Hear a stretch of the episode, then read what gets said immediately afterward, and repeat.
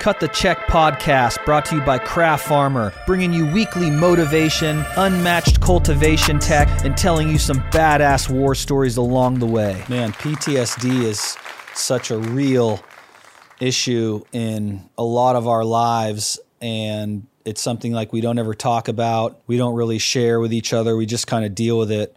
And it can be from just experiences that we've been through whether it's robberies or people getting violent with us, police shaking us down, raids, all these different things have these uh, way of just branding themselves in your in your mind and being in this in the cannabis field and cultivators and just all the stuff that we've been through. There's these situations and things that have happened that we can't escape and we don't ever talk about them and we really don't share them or anything. And I myself experience it. You know, you still have these moments where you have these wild dreams of being raided, different things like that. And still to this day, you know, I have, I, I, have those things happen where I'll have a, a vivid dream that feels so real and you'll wake up and just you're shook you know what I mean? You're just like, it brings you right back to that moment of like what happened and like just how intense and raw those feelings are, like feeling of fear and like your, your heart's pounding and, dude woke up hearts racing you know worrying thinking like realizing that everything's okay and that this isn't happening you know and it was just a dream and man at this point in my life thinking about that now is just like fuck dude i don't ever mean, obviously, you don't ever want to go through any of that shit, but thank God, like, I don't ever want to do any of that stuff. I don't want to go through that anymore ever again. And, and, also, even when that kind of stuff happens now, like cannabis is looked at differently than it was, you know, 10 years ago everything goes into that like how they treat you charges you get charged with like a lot of that has changed with the time which is which is great. It's still happening. There's still raids, There's still prosecutions. There's still all this stuff, but it's much better than it was. And so I'm grateful for that. But the PT, like that, that, that stress, like, and then sometimes I feel guilty of even saying, like, thinking to myself, do I have PTSD? Like, thinking about all my brothers and sisters who have served and what they've had to deal with and what they've gone through with war and in, combat. You know, I almost feel guilty thinking like I have some kind of post stress from a situation like that. But the reality is you do. You know, whenever whenever someone treats you like that and they come and just fucking grab you and, and can just manhandle you and, and chain you up and, and put you in a cage and and you have no control over your life at that moment and and and you're in their their system and their grasp like that's fucking scary like you will never forget that when you have to serve any kind of fucking jail time or prison time. Like that's horrible. Absolutely horrible. I don't think anybody anybody who get, who gets convicted of a drug crime should never serve jail time or prison. If anything, it should be some kind of like camp or something like that. You should never be put in in a cell for for drug charges. Murder, rape, molestation, everything like that, you should be tortured publicly. Drug charges you shouldn't have to go through that. You know, it's it's very damaging on your mind, your memories. You have dreams. It follows you for the rest of your life. There's no clearing it. I just, you know, this has been on my my mind the last day just thinking about this, you know, and thinking about all my friends who've gone through things like this and similar situations and and how we don't talk about it, and we just live with it, you know. And so I felt like I just wanted to bring it up and make it aware and uh, let you guys know that like I go through that shit and I'm thinking about it. And if anyone's ever in a situation where they need to talk about a situation that they've been in or a way that they're feeling or, you know, any kind of, you know, waking up and having a day like that, like, you know, reach out to people around you. Don't ever harbor that stuff, you know, sit with a friend, smoke a joint, talk about it. You'll feel much, much better. It'll be good for your soul. So try not to to harbor those raw feelings and those moments.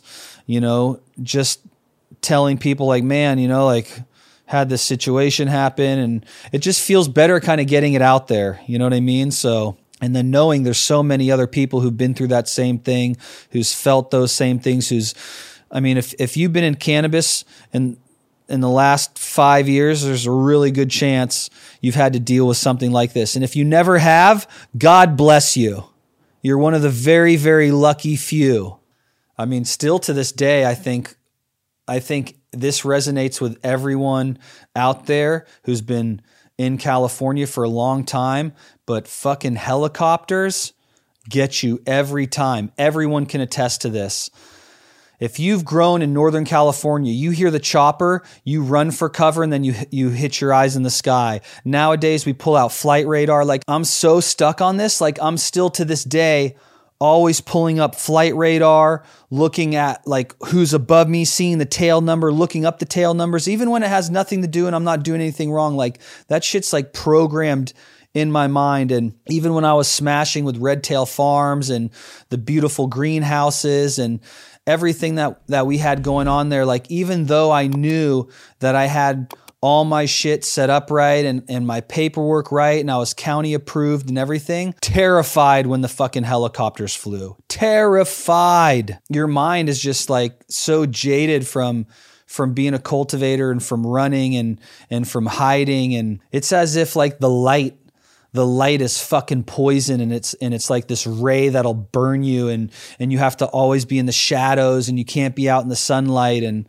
when the helicopters are flying. And man just with the fires and then and then PG&E having all the private helicopters and flying the lines and flying them low that just added to it. That just made it even more crazier. I'm going to get um I'm going to get Tree from Tree Star on the podcast we've been talking, me and him. There's stuff that we want to do together.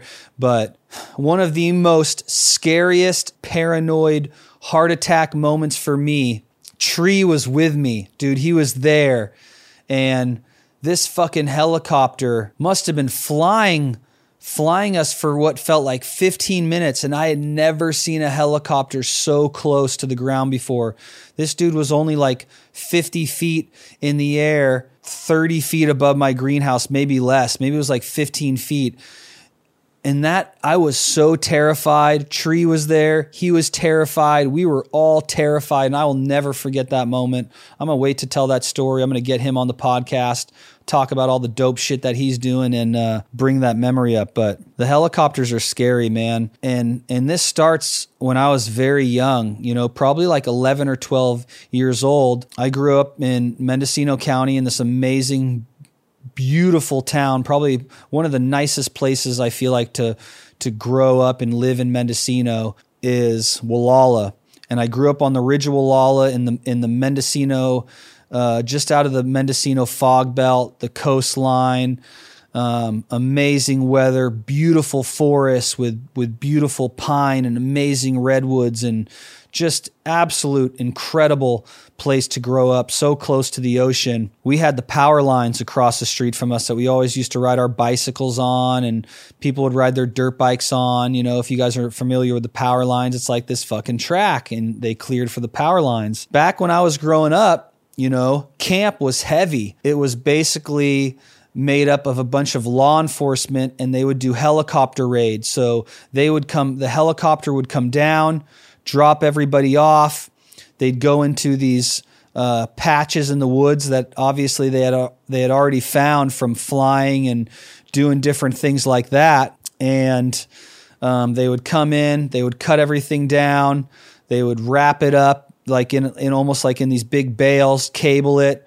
Helicopter would pull it out and then they would destroy it somewhere or drop it at a prime landing zone. It's just amazing that I got to experience this and like see the things that I saw and then ended up in cultivation and growing, just following that like like cannabis has been so deep in my DNA before I, I, had ever even years and years before I'd ever even smoked, sold any, or even got into it. You know, and, and, thinking about then, you know, me and my little brother Owen, we would hear them. Like you can hear when the helicopter's coming down, and we would run over there. And I remember vividly they had this staging area across the street from our house. And so me and Owen went over there, and there they all are. There must have been like 16 full camo attire, you know, faces painted, assault rifles, bulletproof vests, commander vests over that, like just crazy shit that you never saw, you know. And so we would ride over there and we literally rode up on them, you know, and if obviously they're like, you know, hey, stay there, you know,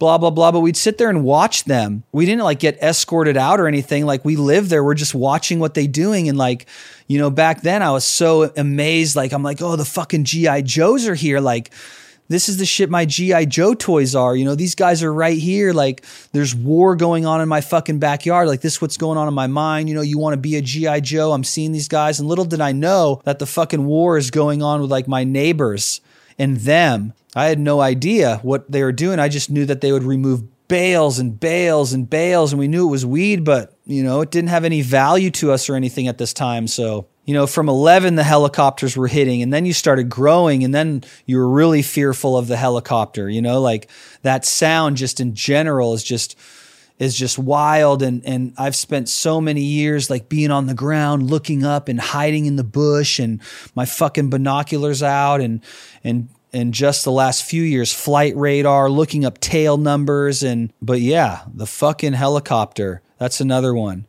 just I want everyone to know out there that all everyone around you shares these same things. Like you're you're not alone. When your day's fucked up, when you when you wake up and you're feeling these things and you're experiencing them, you know, we're all here, we're all experiencing them. We're experiencing these things as a fucking tribe, you know, as as a community. We've all lived through it. Like every single person I've I've met has lived through something like this, have pushed through it, have persevered and are are on their path of continuing to kick ass and take names. So you're not alone. I'm with you. I think about this stuff all the time. And it's good to talk about it. It's good to talk about with the homies. Um, it's good to share the experiences. And I'll keep sharing them with you because mine are laundry list long. So much love to all you guys. Reach out. You know, ever if you need anything, thank you for supporting me. I support you.